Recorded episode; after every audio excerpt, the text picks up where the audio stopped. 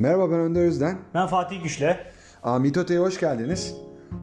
Bugün konumuz hastalık ve bu hastalığın insan hayatındaki önemini aslında vurgulayacağız. Hastalıklar neden oluyor? Hastalıkların bazı insanların özellikle başına daha sık gelmesinin veya tekrar etmesinin, büyük hastalıklar özellikle yakalanmalarının altında yatan nedenleri irdeleyeceğiz. Bu nedenlerden en önemlisi stres. Ama stresi biz ayrı bir podcast konusu yapmayı düşünüyoruz. O yüzden stresin detaylarına o podcast'e gireceğiz. Stresin sonuçlarına özellikle. Şimdi daha steril ve daha genel bir yaklaşım sergilemeye çalışacağız. Ve bu bakış açısıyla hastalıkları iki aşamada irdeliyor olacağız. Bir tanesi insan bireysel anlamda, insan boyutunda. Diğeri de kolektif anlamda, toplumlar boyutunda ele almaya çalışacağız. İnsan boyutunda, birey boyutunda, bireysel olarak olayı ele aldığımızda bir sürü faktörün hastalanmamızda rol aldığını görüyoruz. Küçük hastalıklar aslında çok sık tekrarlaması halinde bizim bu podcast'in içine girebilir ama asıl bizim ilgilendiğimiz, hayatımızı çok ciddi anlamda etkileyen, yaşam kalitemizi düşüren, bizi gerçekten çok zor durumda bırakan hastalıkları aslında ele alacağız.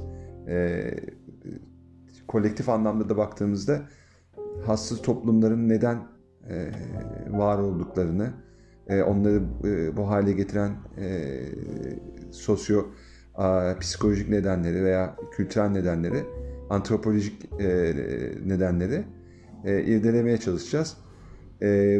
Buradan itibaren ben kısaca insan boyutuna birey olarak, bireysel olarak baktığımda genellikle yine çocukluktan gelen bir takım öğrenilmiş olumsuz alışkanlıklar, bunlar düşünce boyutunda zaten başlıyor. Bu düşünceler maddeyi oluşturuyor, değiştiriyor, dönüştürüyor. Bir önceki podcastimizde de söylemiştik. Ve bunlar duyguları etkiliyor. Ve bu duygular ve düşünceler çerçevesinde bizim aşkınlık boyutunu oluşturan değerler ve inançlar sistemi etkileniyor.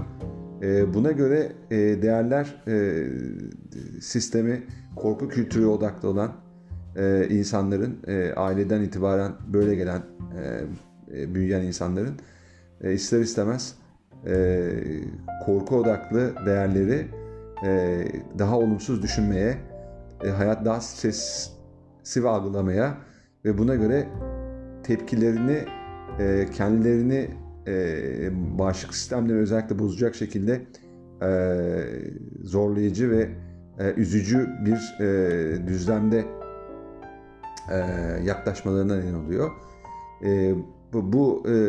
Bunun dışında da insanların hayatlarında bu tip durumlara karşı bilgi sahibi olmamaları, neler yapacaklarını bilmemeleri, bu bilinç düzeyleri çok etkili oluyor. Özellikle öğrenilmiş çaresizlik ve karamsarlık gibi özellikler bu tip durumları fazlasıyla mümkün kılıyor.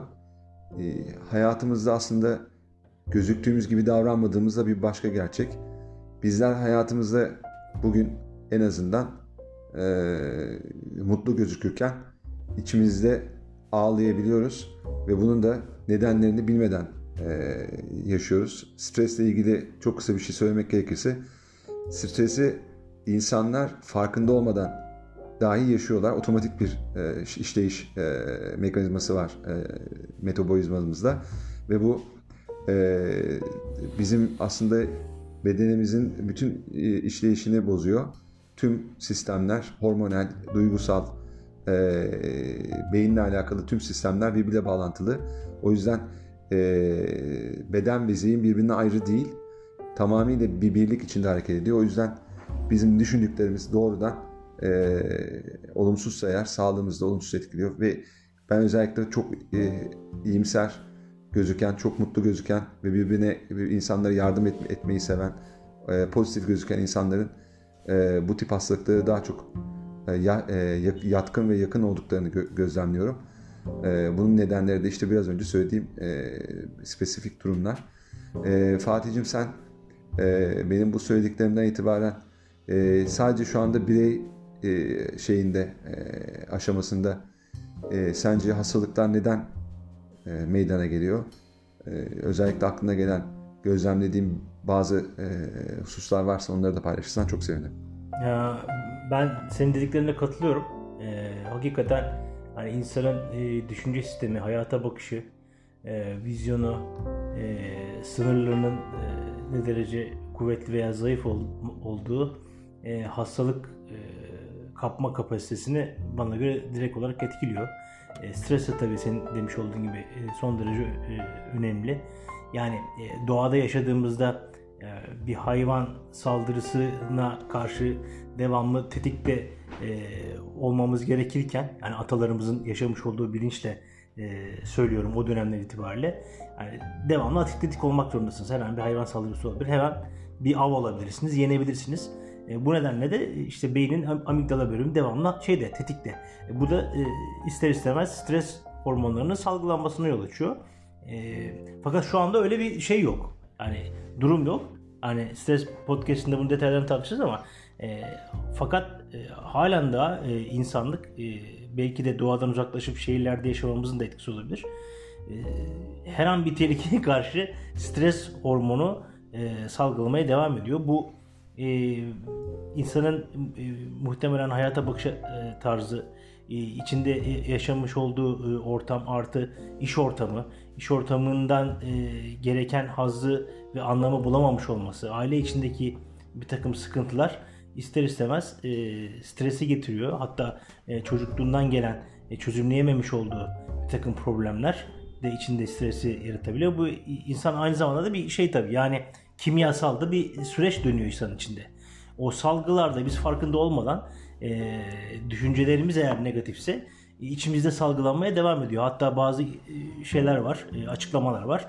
Yani insan kendi içindeki salgısına da bağımlı olabiliyormuş.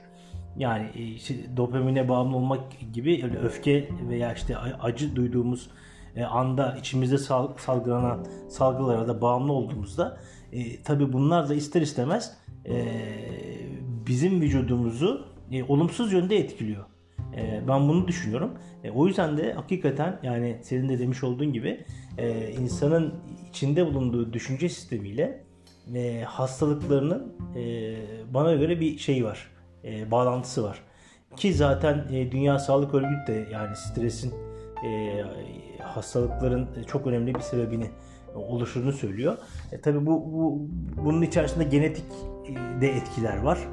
Dışarıdan aldığımız etkiler var ama yani bağışıklık sistemimiz aslında iyi olursa, benim düşünceme göre bu genetikten de içimizde bir takım faktörler olsa bile bunların ben bizim o hayata dinamik ve pozitif bakış açımızla aktif hale gelemeyeceklerini düşünüyorum ben.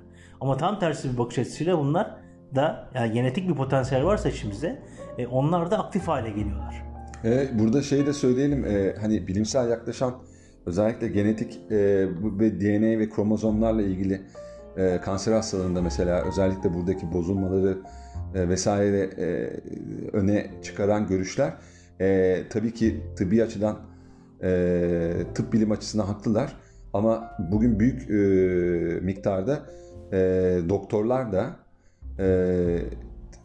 özellikle Gabor Maté gibi doktorlar stresi ve çevresel faktörleri, epigenetik denen hadise, yani genetiğimizi çevrenin, sosyal çevrenin ve dış dünyanın aslında doğrudan etkilediği ve bunu çok daha baskın olduğu, hücreye kadar inmek suretiyle, hücrelerin reseptörlerinden aldığımız şeylerle bütün hücre yapımız, moleküllerin falan değiştiği bir dünya.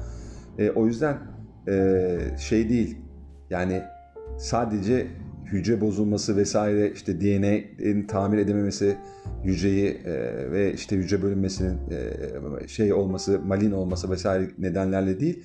Mesela kanserden bahsediyorum şu anda. Bunun altında stres çok önemli bir faktör. Burada işte stresle hormonlar dedim. 2 tane hormon var. Bir tanesi adrenalin, diğeri de kortizol. Adrenalin dediğin aslında... Kortizol, L'yle. Kortizol, evet. Kortizol zannetmesin. Hayır, kortizol, evet. Adrenalin dediğinde şey var. Ani durumlarda işte senin dediğin gibi o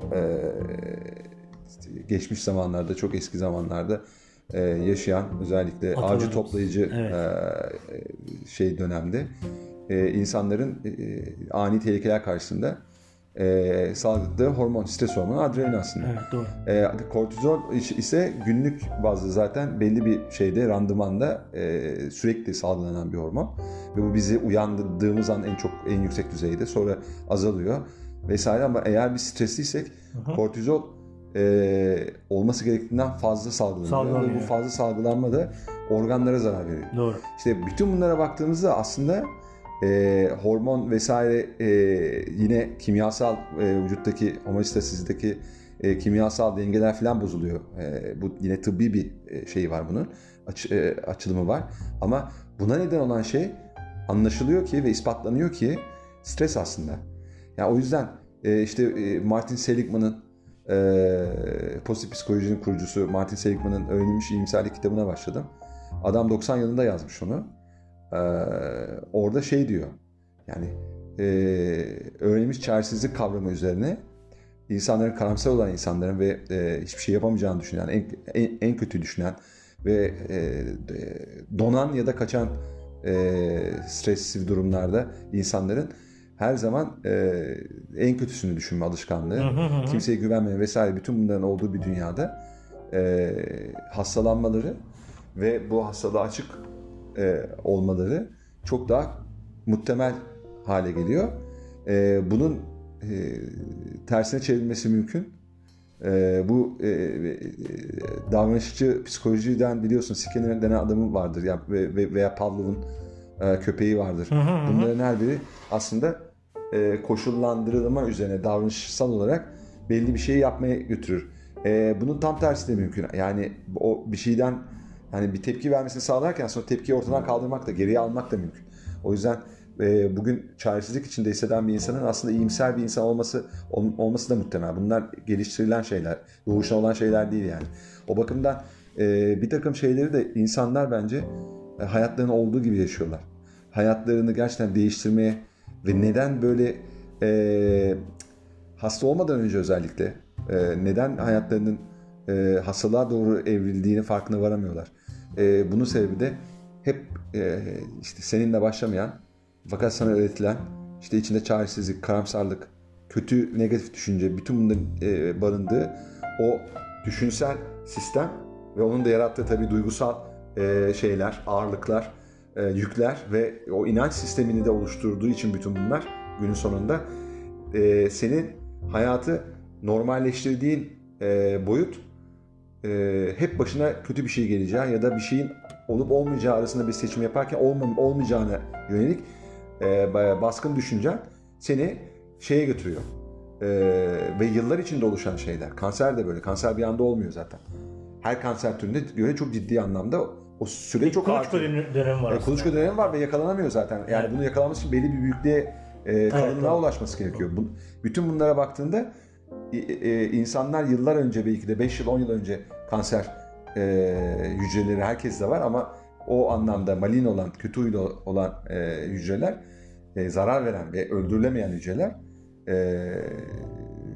yayılmış olarak bile çıkabiliyor. Yani bizim birey olarak söylememiz bence gereken şey bugünden itibaren yapmayanların da hayatlarında gerçekten ne kadar iyimser ya da karamsar olup olmadıklarına, ne kadar pozitif düşünce ve şükür duygusu içinde olup olmadıklarına çok dikkat etmeleri. Yani gözlemleyen bilinç vesaire hep her podcast'te söylüyoruz. Yani insanın kendisini gözlemlemesi lazım burada. Yani her birimiz buna şeyiz aslında. Hani biz biraz daha şimdi farkındalığımız arttığı için belki bu hastalıklardan nispeten uzaklaşıyoruz ama geçmişten getirdiğimiz büyük yükler var hala. Onlarla baş etmeye çalışıyoruz. Evet, doğru. Ondan yarattığı bazı gelgitler oluyor. Her zaman buna elverişli olduğumuzu düşünüyorum yine de. Doğru. Daha az da olsa birçok insana göre. O yüzden hani bizim de başımıza gelse bu tip büyük hastalıklar doğru, çok şaşırmayacağım. Çünkü geçmişten gelen sıkıntı o kadar büyük ki. Doğru. Ya bunları vücudun baş etmesi, senin bunları halledebilmiş olman, yani içindeki sıkıntıları fark edip bunları düzeltmiş olman ya da olmaman bunun sonucu tamamen etkiliyor.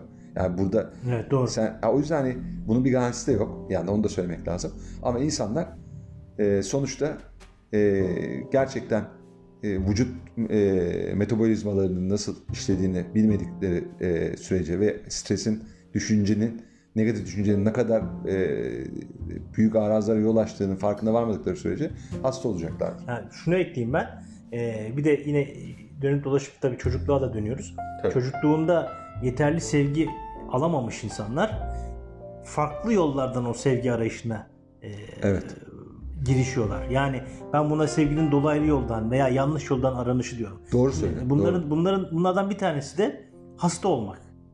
Yani çocuk mesela anne babasından evet, yeterli sevgiyi alamıyorsa ne yapıyor? Yani ve hastalandığında bunu alıyorsa ve bunun farkına varıyorsa, yani hastalandığında ancak anne babası ona iyi gösteriyorsa ne yapıyor? Bir şekilde kendi kendini hasta etmeye çalışıyor. Yani yine bir kitapta okumuştuk. Yani mesela çocuk okulunu sevmiyor. Ben de vardı mesela. Ben çok sık hastalanmaz ama ben de mesela çok yüksek ateşli hastalıklar geçiriyordum. O bağışıklık sistemini düşüren şeylerden biri okulda, o ilkokulda özellikle o dayaktan evet, kaçmak. Okula gitmemek için. Aynen tabii öyle. Yani ben hastalanıyorum gerçekten. Ateşim çıkıyor. Yani hakikaten insan kanser oluyor yani. O hastalanma ve ilgi ve sevgi alma açlığı içerisinde aslında gerçekten kanser oluyor. Ben de gerçekten yüksek ateşli hastalık geçiriyorum. Ama onun sebebi bağışıklık sistemini düşüren arkadaki o dayak yeme aynen, stresi. Okula gitmeme evet, şeyi. Evet, dayak yeme stresinin aslında yarattığı o aynen, şeyden dolayı kaçmak, kaçışımın bir şeyi aracı. Yani burada şunu söyleyeceğim. Yani gerek kaçış dolayısıyla gerekse ilgi evet, dolayısıyla iyi oldu böyle. İnsanlar kendilerini hasta edebiliyorlar veya evet, hastalık hastası moduna sokarak ilgiye dikkat çekmek istiyorlar ama düşünce sistemlerini bir yerden sonra o minvalde kemikleştirdikleri için belli bir süre sonunda hasta ediyorlar kendilerini. Yani geçmiş podcastlerimizde vermiş olduğum bir örnek vardı. Yani annemin bir tanıdığı resmen yaşından çok ileri, yani 20 yaş belki ilerisinde olabilecek düzeyde hareket etmemeyi tercih etmişti ve bütün şeylerini, etrafındakileri, çocuklarına hizmet ettiriyordu kendine. Yani terliklerini giydiriyor, işte bir yere götürürken çocuklar kollarına giriyor, taşıyor. Aslında o bana göre fiziken o şeyleri, hareketleri yapabilecek bir insandı kendisi. Yani belli bir süre sonra da yani çok fazla yaşamadı ve öldü. Yani şey yaratıyorsun sen içinde. Yani sen kendini o moda sokarsan eğer, yani 20 yıl sonra ancak oraya gelebileceğin modu bugün yapıyorsan, bugün yaşıyorsan içindeki o sıkıntılar dolayısıyla oluyor. Bu ruhsal psikolojik bozukluklar dolayısıyla oluyor. Ve vücut artık bir yerden sonra onu gerçek gibi kabul edip seni öldürebiliyor. Bu kadar tehlikeli bir durum var aslında. Yani o şekilde hasta olarak aslında hastalığı yaratarak aslında sen farkına varmadan evet. Çoğunlukla böyle zaten bu. Sen onun yani normal bir hastalık ve senin hiç ilgisi olmayan, senin yaratmadığın, senin hiçbir şekilde dahil olmadığın bir prosesin sonucunda oluştuğunu zannediyorsun. Ne diyorsun? Aynen. Ve o yüzden de onun aynen, içinde kaldığını da hep bir bedbah, hep bir varyansın eden, evet, sürekli suçlayan, dışsallaştıran bir profil çiziyorsun aslında. Aslında işte yani benim işte bu tavşan deliği ne biliyoruz ki dediğimiz filmden hem de kitabından edindiğim bir takım bilgiler var. Yani sen de bunları farklı kitaplardan edinmiş olduğun bilgilerle desteklemiştin. Mesela bu bakış açısı aslında insana bir yerde de haz verdiğini ve insanın içinde bir salgının salgılandığını ve o salgıya zamanla insanın bağımlılık geliştirdiğini söylüyor. Bir de o şey salgı ne yapıyor? Direkt olarak hücrelere tesir ediyor. Hücrelerin üzerinde de bir takım reseptörler var. Bu reseptörler o bağımlılık geliştikçe tabii vücut da o salgıyı ne kadar fazla salgılarsa vücudu korumak için hücrelerdeki o reseptörlerin boyu zamanla kısalıyor. O yüzden de o bu telemer denen şeyler değil mi? Evet, telemer denen şeyler. Yani evet, onlar kısalınca fakat salgıya bağımlılık arttıkça bu sefer ne yapıyor? Hücre ister istemez bölünmeye başlıyor. Fakat vücudun o bölünmüş fazla gereksiz hücreleri bir yerden sonra ortadan kaldıracak sistemi de bozdursa ve hücreler kötücül hücreler haline gelirse ister istemez o sistemde o hücreler yok edemediği için kanser dediğimiz aşırı hücre bölünmesine doğru gidiliyor diye okuyup evet, izlemiştim. Sen de bu yönüyle ilgili olarak okumuş olduğun o Gabor Maté'nin kitabındaydı galiba. Evet. Sistemin ya da böyle maddede de. Zihinden maddede de oluyor. O sistemin hakikaten kanser dediğimiz sistemin aslında işin sonucunda böyle bir prosesten geçtiğini söylemiştin. Yani demek ki insanın kendini hasta edebilme, yani kendini nasıl coşkulu, sağlıklı bir moda sokabilme yetisi varsa farkında olmadan da kendini hasta edebilme yetisi de var.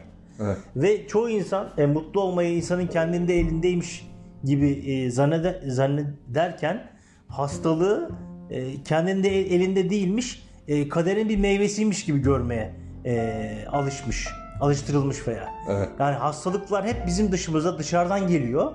Öyle bir şey var, bakış açısı var. Ama biz yani günümüzü mutlu geçirebiliriz. O biraz da bizim elimizde. Senin bunu yapmaya şeyin var, muktedirsin ki bazıları da hatta o kadar karamsarlar var ki mutluluğu bile dışarıdan bekliyorlar. Onlara ayrı bir pencereye koyuyorum ama genelde kişisel gelişim bazında sen istersen mutluluk içindedir. Şey yapabilirsin, bunu mutlu olabilirsin, geliştirebilirsin bu yönde kendini. Hayata pozitif bakabilirsin. Bu senin elindedir. Bu daha olumlu yönden bakılırken hastalıklar senin elinde değildir. Hasta sen olmayabilirsin. Bu konuda çabalayabilirsin diye bir önermeyle gittiğinizde bu tuhaf karşılanıyor. Ya Allah'ın hikmeti dönüyor işte, kader dönüyor. Ne yapacaksın işte? Ya da işte diyor, genetik diyor, kalıtsal ya diyor. Genetik diyor yani. İnanmıyor insanlar buna. Yani hatta bunları söylediğin zaman sana tuhaf gözle bakıyorlar. Bana göre bu şey değil yani. Çok doğru değil bu. Yani. Peki şimdi şey diyelim.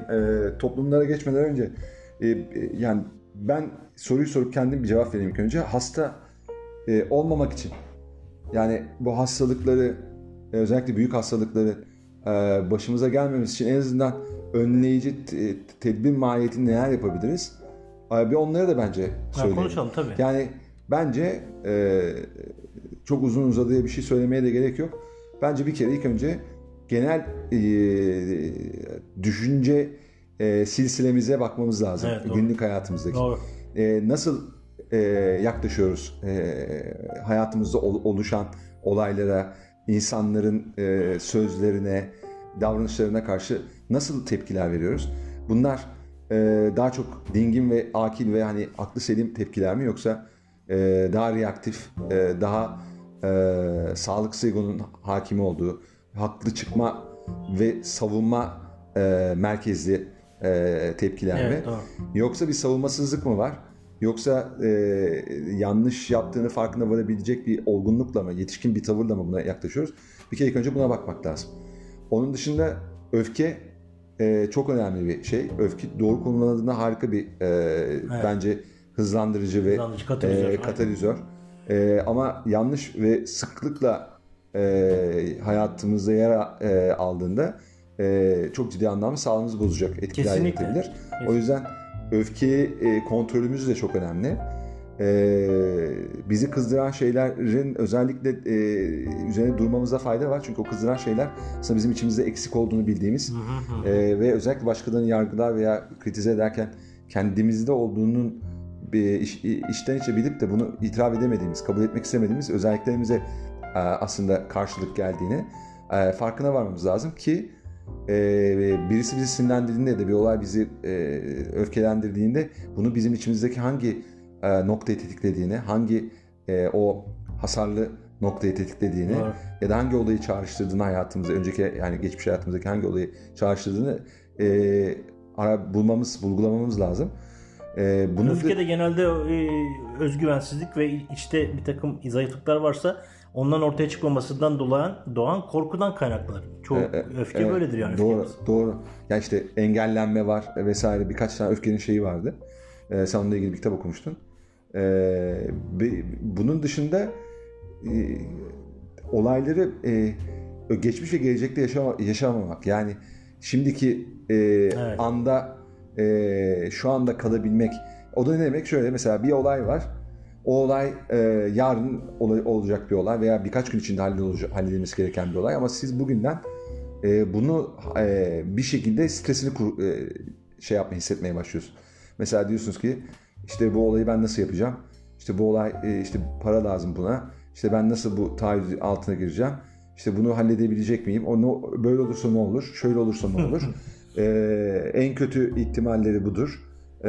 İşte benim halbuki başka şeylerim de var yapmam gereken. Bütün bunlar çok fazla beni zorlayacak galiba falan deyip tamamen gelecek kaygısıyla hiç o anda aslında neler olduğunu, hayatında neler olup bittiğini farkına varamama sonucunda müthiş bir kaygı içine düşüyor. Öfkenin dışında bir de kaygıdan bahsediyor. Kaygı var, evet, doğru. O kaygı, gelecek kaygısı ve şimdiki anda kalamama, anı işte yaşayamama meselesi. Bu da şundan dolayı oluyor. Bir kere o zihni düşünceleri takip etmemeyi ve onların gelip gitmesine izin vermeyi bilmiyoruz. Bu meditasyonla olabilecek bir şey. Yahut çok fazla düşünmeyle olabilecek bir şey aslında. Düşünmeyi durduramıyorsun ama düşündüğün şeylerin gelip geçip gitmesine izin veriyorsun.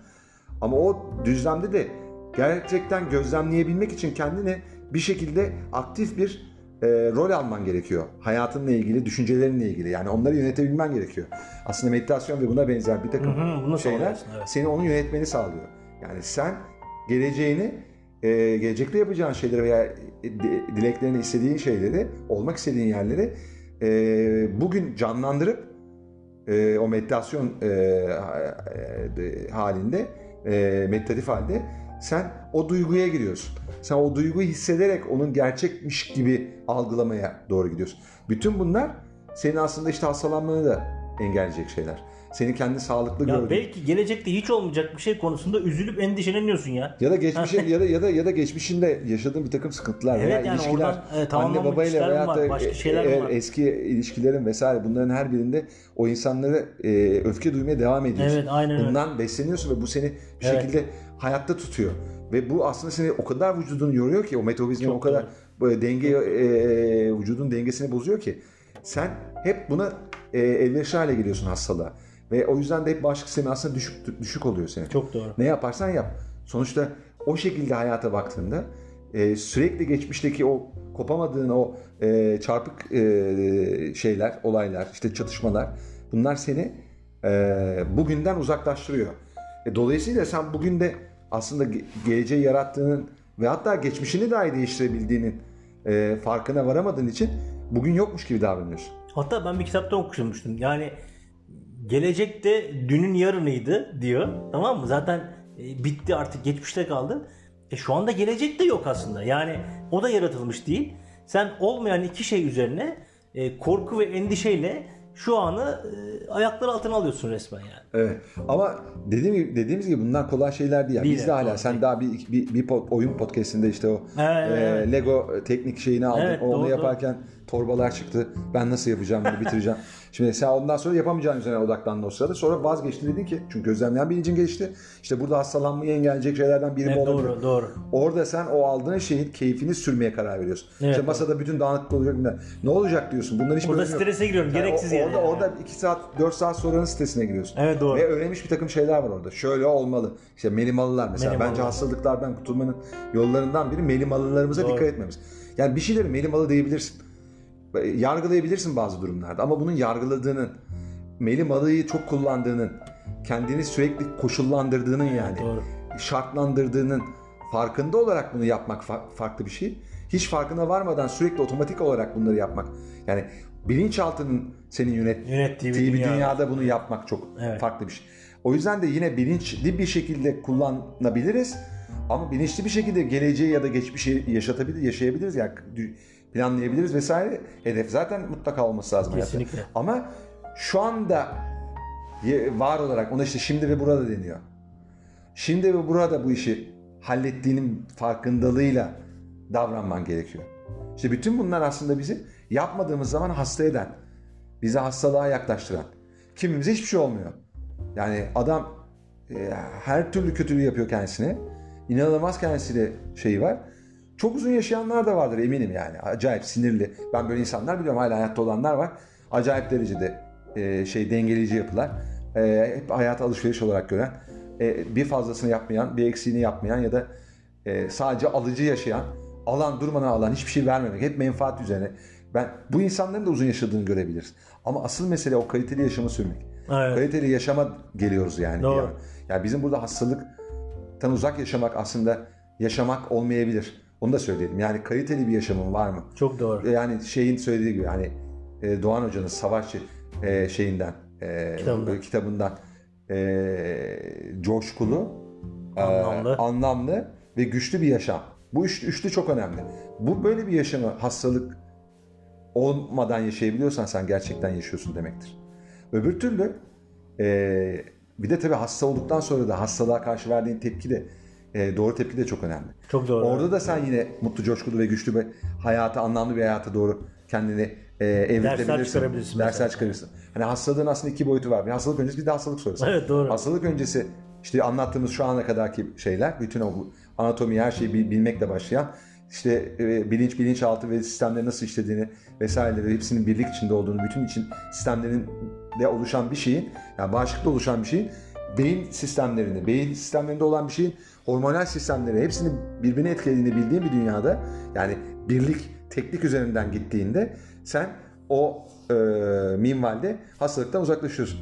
Hastalık sonrasında, hastalığa yakalandıktan sonra ise yapacağın şeyler hastalık öncesinde önerdiğimiz alışkanlıkları edinmekle başlıyor. Hı. Yani artık hayatı çok fazla abartmadan, hayatı gerektiği kadar ciddiye alarak ve bu ciddiye alışı da bugün de yaşa, şimdi burada yaşayarak yapmak gibi, ölüm vesaire değil, doğru yaşamak, sağlıklı yaşamaya çalışmak, bunun için gerekli olan adımları atmak ve kendine iyi davranmak, kendini sevmek ve özdeğerlerini geliştirmek de burada. Kesinlikle. Bir de hastalığın nedenlerinden biri özdeğerlerin çok düşük olması. Sen özdeğerlerin, öz sevgin yoksa, kendini sevmiyorsan, kendine saygı, şefkat gösteremiyorsan, sürekli aynada kendine kızıyorsan, sürekli çoklu kişilik sahibi birisiymişsin gibi bir sürü kişilik var konuştuğu bir şeyde, arenada bir devamlı kendini dayak atıyorsan, Fight Club'daki gibi, Brad Pitt'in oynadığı o filmdeki gibi, sen gerçekten şey yapamıyorsun demektir. Yani hastalık sonrasında da veya öncesinde de sen zaten bu anlamlı, coşkulu ve güçlü yaşamı yaşayamayacaksın demektir diye düşünüyorum ben. Evet. Yani oradan, hastalıktan en azından alınması gereken dersleri de senin o bilincin değişmedikçe ve gelişmedikçe alamayacaksın. Evet. Anlamına da gelir. Yani bir de buradan gidelim. Sen okumuştun. Ben daha henüz okumadım o kitabı. Hasta Toplumları. Evet. O kitabı da ben alayım listeme. İyi oldu. Aha. O Hasta Toplumları bir özetlesene burada. Aklında kaldığı kadarıyla. Ya bayağı uzun zaman oldu okuyalı ama yani beni çok etkileyen bir kitaptı. Yani orada tabii podcastlerimizde de bahsetmiş olduğumuz adaptif ve maladaptif kavramları var. Bunlar antropoloji kavramları. Yani geçmişte tabii insanlık bir kültür yapısına sahip, ortak bir kültür yapısına sahip. Yani şeyden itibaren, yani doğada avcı toplayıcı toplum haline geldikten sonra edinilmiş hayatta kalma mücadelesi sonucunda oluşmuş bir kültür var ister istemez. Yani bu kültür içerisinde bugün itibariyle değerlendirdiğimizde halen devam eden ve insanın hayatına olumlu yönde bir katkı sunan hareketlere, tavırlara, adetlere, göreneklere adaptif hareketler yani insan bünyesine uyumlu olan. Aynen, insan doğasına. Yani ruhuna, bedenine. Uygun olmayana da maladaptif deniyor. Yani mesela kitapta verilen örneklerden birisi Afrika'da kızların sünneti var mesela. Yani o cinsel haz aldıkları cinsel organları kesiliyor. Yani bu mesela birçok bakımdan insan doğasına ve özellikle kadın cinsel hayatına uygun olmayan bir şey. Bu kitapta da söylendiği gibi bu maladaptif bir yaklaşım diyor ve bunun ne kadar sağlıksız bir gelenek olduğu birçok tıp otoritesi tarafından alınmış bilgilerle açıklanıyor. Bu bir maladaptif yaklaşım veya ben şimdi kendi çocukluğumdan, küçüklüğümden hatırlıyorum. İşte anneannem derdi hasta olduğumda, enerjisi iyiyse hiç korkma derdi. Yani demek ki geçmişte yaşanan kıtlıklarda biraz böyle semirmiş ve hastalandığında da halen de yemesi içmesi iyi olan birisi varsa oradan gelen bir önermeyle bu dönüşmüş. Birisi hastalandığında da yemek yiyorsa veya o kilosuydu, şuydu, buydu halen de yemesiyle iyiyse o zaman ondan korkma. Yani o sağlığına tekrar kavuşacaktır anlamına geliyor. Ama bunu bir yerden sonra gibi görüyorsan eğer, yani aman enerjisi iyi olsun bu çocuğun, devamlı biz buna yedirelim Yani sağlıklı bir şekilde yesin yemesinin önemli değil. Belli bir kilosu olsun. Yine o kitaptan hatırladığım kadarıyla geçmişte birçok kıtlık yaşanmış. Demin bahsetmiş olduğum gibi. O kıtlıklardan da kurtulanlar kiloları belli bir seviyenin üstünde olanlar olmuş. Şimdi otomatikman o noktada yani şişman olmak iyidir. Şişman olursan sen hayatta kalırsın, hayatta kalma şansını arttırırsın gibi bir önerme çıktığı zaman bugüne baktığımızda bu önerme ve bunun önermeden sonra bu önermeyi gerçekleştirmek üzere uygulanan planlar, programlar, hareketler, eylemler maladaptif oluyor. Çünkü senin sağlığın bozuluyor. Yani şu anda da zaten yaşadığımız toplumda çok büyük bir kıtlığın olabilmesi falan gibi o dönemin şartlarına uygun durumlar mevcut değil şu anda. Öyle bir şey yok. Ama o noktada işte bilincin devreye girerek, yani bilginin devreye girerek bu yerleşmiş olan yanlış kültür kalıplarından, maladaptif kültür kalıplarından bizim kurtulmamız lazım. Şimdi bunların farkına varıp ne kadarından kurtulabilirsek eğer o kadar biz aslında özgürleşmiş oluyoruz ve insan doğasına göre, bugünkü şartlara göre daha doğru bir yaşam tarzına doğru gidiyoruz.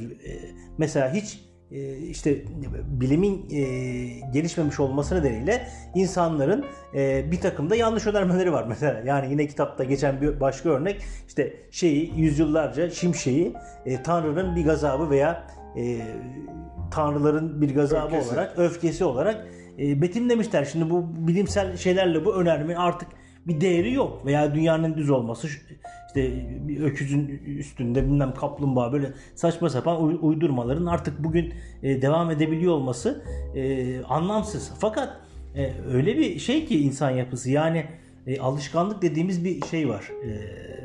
Meta var. Yani insanın kafasında da beyninde de işleyen bir takım motor mekanizmaları var. Şimdi bu motor mekanizmaları ister istemez insanın daimi yapmış olduğu hareketleri kolaylaştırmak amacıyla aslında var bu motor mekanizmaları. Yani araba kullanmaya başladığın zaman ilk zamanla deneyim kazanarak ilk kullandığın gibi kullanmıyorsun. Daha refleksel hareketler yapıyorsun. Daha otomatiğe bağlıyorsun. İşte bunu beyindeki motor mekanizmaları yapıyor. Ama bu gelenekler, bu maladaptif yapılar senin bu motor mekanizmaların içerisinde sindiği zaman onları bir alışkanlık haline getirmişsen ve bunun içerisinde işte geçmişten gelen bir işte kutsallık da girmişse, o zaman bunlardan bir yönüyle kurtulabilmen de kolay olmuyor. Yani anlatabiliyor muyum? Yani saçma sapan bir takım şeyler var, önermeler var. Geçmişte bunlar o dönem itibariyle belki doğru olabilir. Belki o dönem itibariyle dahi doğru olmayabilir. Fakat bunların içine bir kutsallık, bir şeydir, ya böyledir, böyle yapılması lazım gibi. Mesela yine kitapta bahsedilen bir başka örnek. Hindistan'da böyle varlıklı birisiyle bir kadın evlendiğinde o erkek ölürse, Hindistan'da ölü yakma geleneği var. Kadın ölmese, hayatta kalsa bile adamın cenazesinde kadın da yıkılıyormuş. Şimdi arada bunun tabii şeyleri var. Yani nedenleri var. Yani işte kadının da mirasçıları aslında adamın kalan mirasından pay alsın falan gibi böyle çıkarılmış şeyler olduğu söyleniyor bunun. Adetler olduğu söyleniyor.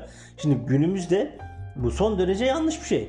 Yani hatta yakın zamana kadar yani bu geçtiğimiz yüzyılın başında dahi bu adetin uygulandığını Hindistan'da görüyoruz ve hatta buna yeltenilen hani durumların olduğu, hatta polisin bunu önlediği, bu insanları yargıladığı, hatta bazılarının göz yumduğu gibi şeyler var, rivayetler var. Şimdi bu tip son derece zararlı bir geleneğe, bir kutsallıktır, işte koca kutsaldır, işte sen onun yanında ölürsen bilmem ne tanrısının yanına gidersin, oralarda işte gittiğin yerde prenses olursun falan filan gibi saçma sapan şeyler üretilmişse, ya insanlar kör bir şekilde buna inanıp bu adeti, bu zararlı adeti yerine getirmek için ısrarcı olabiliyorlar. İşte hasta toplum dediğimiz şey bu maladaptif kalıpların halen daha günümüzde hiçbir temeli kalmamasına rağmen veya o dönemin şartları artık bitmesine rağmen devam ettirilmesi anlamına geliyor. Hakikaten hem bugün bu adetleri sorgulamadan, aydınlanmadan, hiç üzerine düşünmeden uygulayan toplumlar, yönüyle hasta toplumlar diyor kitap. Bir de zaten geçmişteki o güç kültürü dolayısıyla hasta hale gelmiş toplumlar var. Yani Amerika'nın bir kesiminde hiç çocuklarının ne şekilde büyütüleceği, anne baba olmak ne demek, okumak, eğitmek ne demek bilmeyen bir köy mü, ilçe mi, şimdi tam hatırlamıyorum. Gidildiğinde yani çocukların perperişan ortalıklarda sefalet halinde dolaştığı görülmüş. Yani ne şekilde yiyecekler, nasıl hayatta kalacaklar, hiç kimse aile çocuklarına bakmıyor mesela. Böyle çok çarpıcı örnekler var. Veya geçmişte işte bir Afrika'da bir ülkede, şimdi o dönemin kralı bayağı ünlüymüş. Hatta yani geçtiğimiz yüzyılda adına bir film de yapılmış. Mesela oralarda nasıl yaşandığını görmek için de eski antropologlar giderlermiş. Onların yanında belli bir süre kalır yaşarlarmış. Mesela adam o kadar şeymiş ki, despot bir adammış ki, yani bir sabah uyanıp işte rakip bir gördüğü ve öldürdüğü kişilerin 16'sının çocuklarına gelir, onları da benim gözümün önünde öldürün bakayım falan demiş yani. Bu kadar hasta geçmişte güç ve korkuyla ülke yöneten insanların olduğundan o antropologlar bahsediyor ve artık dayanamayıp oralardan uzaklaşmışlar. Yani hasta toplum yapıları bu tip yapılar. Zamana göre bizim içimize sinmiş ama bu zamana uygun olmayan, akla ve insan doğasına da uygun olmayan bu geleneklerin, göreneklerin, adetlerin aslında bir yerden sonra sürdürülmemesi gerektiğini, bize insana zararlı olduğunu ve bunları halen daha devam ettiren toplumların hem geçmişte hem de bugün hasta toplumlar olduğunu anlatan çok değerli bir çalışmaydı. Evet, yani bu tabii bu çalışmayı yani irdelediğimiz zaman bence şey ortaya çıkıyor. Yani bu nasıl oluyor? Toplumun bireylerden oluştuğuna göre bu bireylerin arasında bir takım sözlü sözsüz anlaşmalar oluyor. Bu anlaşmalar sonucunda da bir takım adetler oluşuyor ve bu adetler insan sağlığına, doğasına, tabiata, her şeye, eşyanın tabiatına vesaire hepsine aykırı olmasına rağmen zaten hukuk vesaire söz konusu değil burada. Yani hukukun evrensel ilkeleri falan diyeceğimiz bir durum da yok. Bunlar aslında insanların ne kadar hasta olduğunu gösteriyor. Aynen, doğru. Yani Eckhart Tolle aynı şey söylüyor diye. Tabii, insanların ne kadar hasta olduğunu gösteriyor. Yani insanların aslında temelde içeride bir yerde var olmak için akla hayale gelmeyecek bir takım yollara başvurabildikleri, kendileri dışındakileri, güç kimin elindeyse özellikle sorgulamadan, biat ederek yerine getirmesini bekledikleri bir, hani George Orwell'in bu 1984'te olduğu gibi inanılmaz bir oligarşik şeyi anlatan, evet, ve orada ki yapı da bir hasta toplumu aslında anlatıyor. Yani aynen öyle, her şeyi, aynen, gerçekleri daha ilerisi, ortadan kaldıran, çift düşün ilkesi gibi bir ilkeler, böyle abuk sabuk bir ilkeler, doğruyu yanlışı doğru, her türlü gerçekliği değiştiren, beş parmağı gösterirken dört parmak olduğuna inandırmak için işkenceler yapan falan. Bunlar işte temelde bu toplumlar da günün sonunda insanların hastalığı dolayısıyla bu. Tabii ki. Yani tek hastalıklar olursa. Evet. Yani bunlar tabii ki patolojik ruhsal bozukluklar sonucunda olan şeyler. Yani hayatı olduğu gibi değil, kendi gerçeklikleri ışığında değiştiren ve tamamen insan doğasına aykırı olacak şekilde bunu uygulamaya sokan. Ben o yüzden bunlara da bir kültür virüsü diyor. Bu da virüs. Evet. Yani sorgulamayan bir şey varsa, yani değer odaklı, saygısevi kültürü yoksa bu toplumda, sorgulamayan, ezbere dayalı, aklı işletmeye önem vermeyen, değerlerin yaygınlaştırılmadığı bir toplumda çocuğun da o şekilde yetişiyorsa, o da otomatikman bu önermeleri, bu maladaptif kalıpları hayatına yansıtıyor ve onları doğru kabul ediyor hiç sorgulamadan. Ya işte bu, yayılıyor bu da ister istemez. Bu 1984'te mesela çocuklar anne babalarını da ihbar ediyor. Öyle bir düşünüyorlar ki. Tabii. Yani o kadar bağımsız, o kadar hani biat eden ve hiçbir şekilde düşünmeyen, bütün şeyleri, yani yalanları gerçek olarak kabul eden yani insanlar, yani aile kavramı yok, çocuk sevgisi yok, eşlerin birbirine güveni diye bir şey söz konusu değil vesaire ve hiç görmedikleri bir büyükbiraderin şeyi arkasına marş diyen, devamlı savaştıklarını zanneden, durmadan sömürdüklerinin farkında olmalarına rağmen bir şekilde hala hizmet eden vesaire yapılar. Yani bireyin hastalığından bahsettik. Toplumun hastalığı da çok farklı şekillerde distopik ya da ütopik de olabiliyor hatta. Ortaya çıkabiliyor. Ve ben şunu söylüyorum. Hasta toplum dediğimiz toplum aslında bireylerin hasta olduğu, hasta olmaya elverişli olduğu. Buna tabii hastalıklar sadece şey değil, biyolojik hastalıklardan bahsediyoruz. Evet. İşte patolojik, yani ruhsal hastalıklar, yani ruhsal bozukluklar, akıl sağlığı hastalıkları. Bunların her biri hastalık kavramı içerisinde ele alınıyor. Hatta Eckhart Tolle şey diyordu, yani insanların nasıl bir hastalık içerisinde olduğunu iyi idrak edebilmek için İkinci Dünya Savaşı tarihine insanlar bir göz atsın diyorlar. Tabii. Örnek olarak gösteriyor.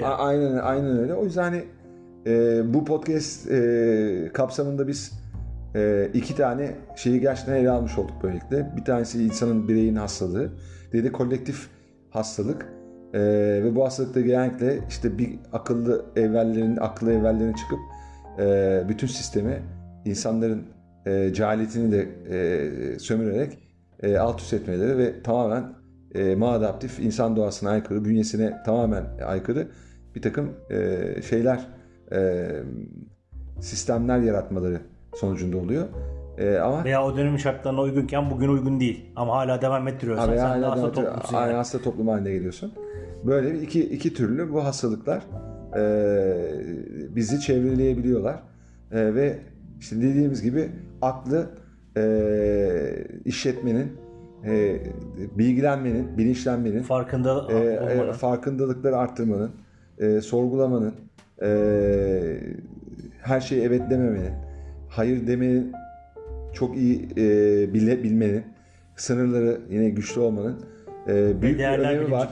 Tabii değerler bilincinin güçlü olmanın çok büyük bir şey var. Bir toplumun hasta olmasını engelleyecek şeyler bunlar. Kesinlikle. O nedenle ümit ediyorum ki bu podcast ile birlikte en azından insanlar bireyin hastalıklarının aslında arkasında yatan nedenlerle birlikte o bireylerin sadece biyolojik değil aslında akıl sağlığını korumalarının ve kendilerini bilmelerinin ve tanımalarının ne kadar önemli olduğunu, kesinlikle toplumun hasta olmasını engelleyebilmesi açısından da elzem olduğunu bunları bilmenin farkına varırlar.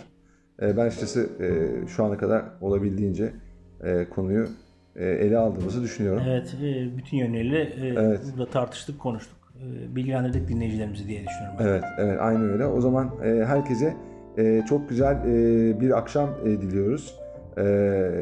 Kendinize iyi bakın. Gelecek hafta görüşmek üzere. Hoşça kalın, mutluluklar diliyorum. Hoşça kalın.